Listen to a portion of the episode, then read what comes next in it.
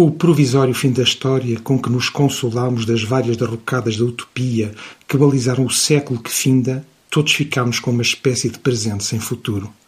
Durante três séculos, a nossa relação com o futuro pode assimilar-se a uma fuga à maneira de Barre. O movimento criava o seu próprio futuro por uma morte contínua do presente. Íamos para o futuro, não vinhamos dele. Agora estamos nele e é dele que vimos já estamos voando para Marte, já podemos reservar lugares no próximo A320. Mas é uma ilusão imaginar que, a título coletivo ou individual, somos todos contemporâneos desse futuro já presente. Nós habitamo-lo ou consumimo-lo como atores dele, só e apenas na medida em que esse futuro é nosso filho.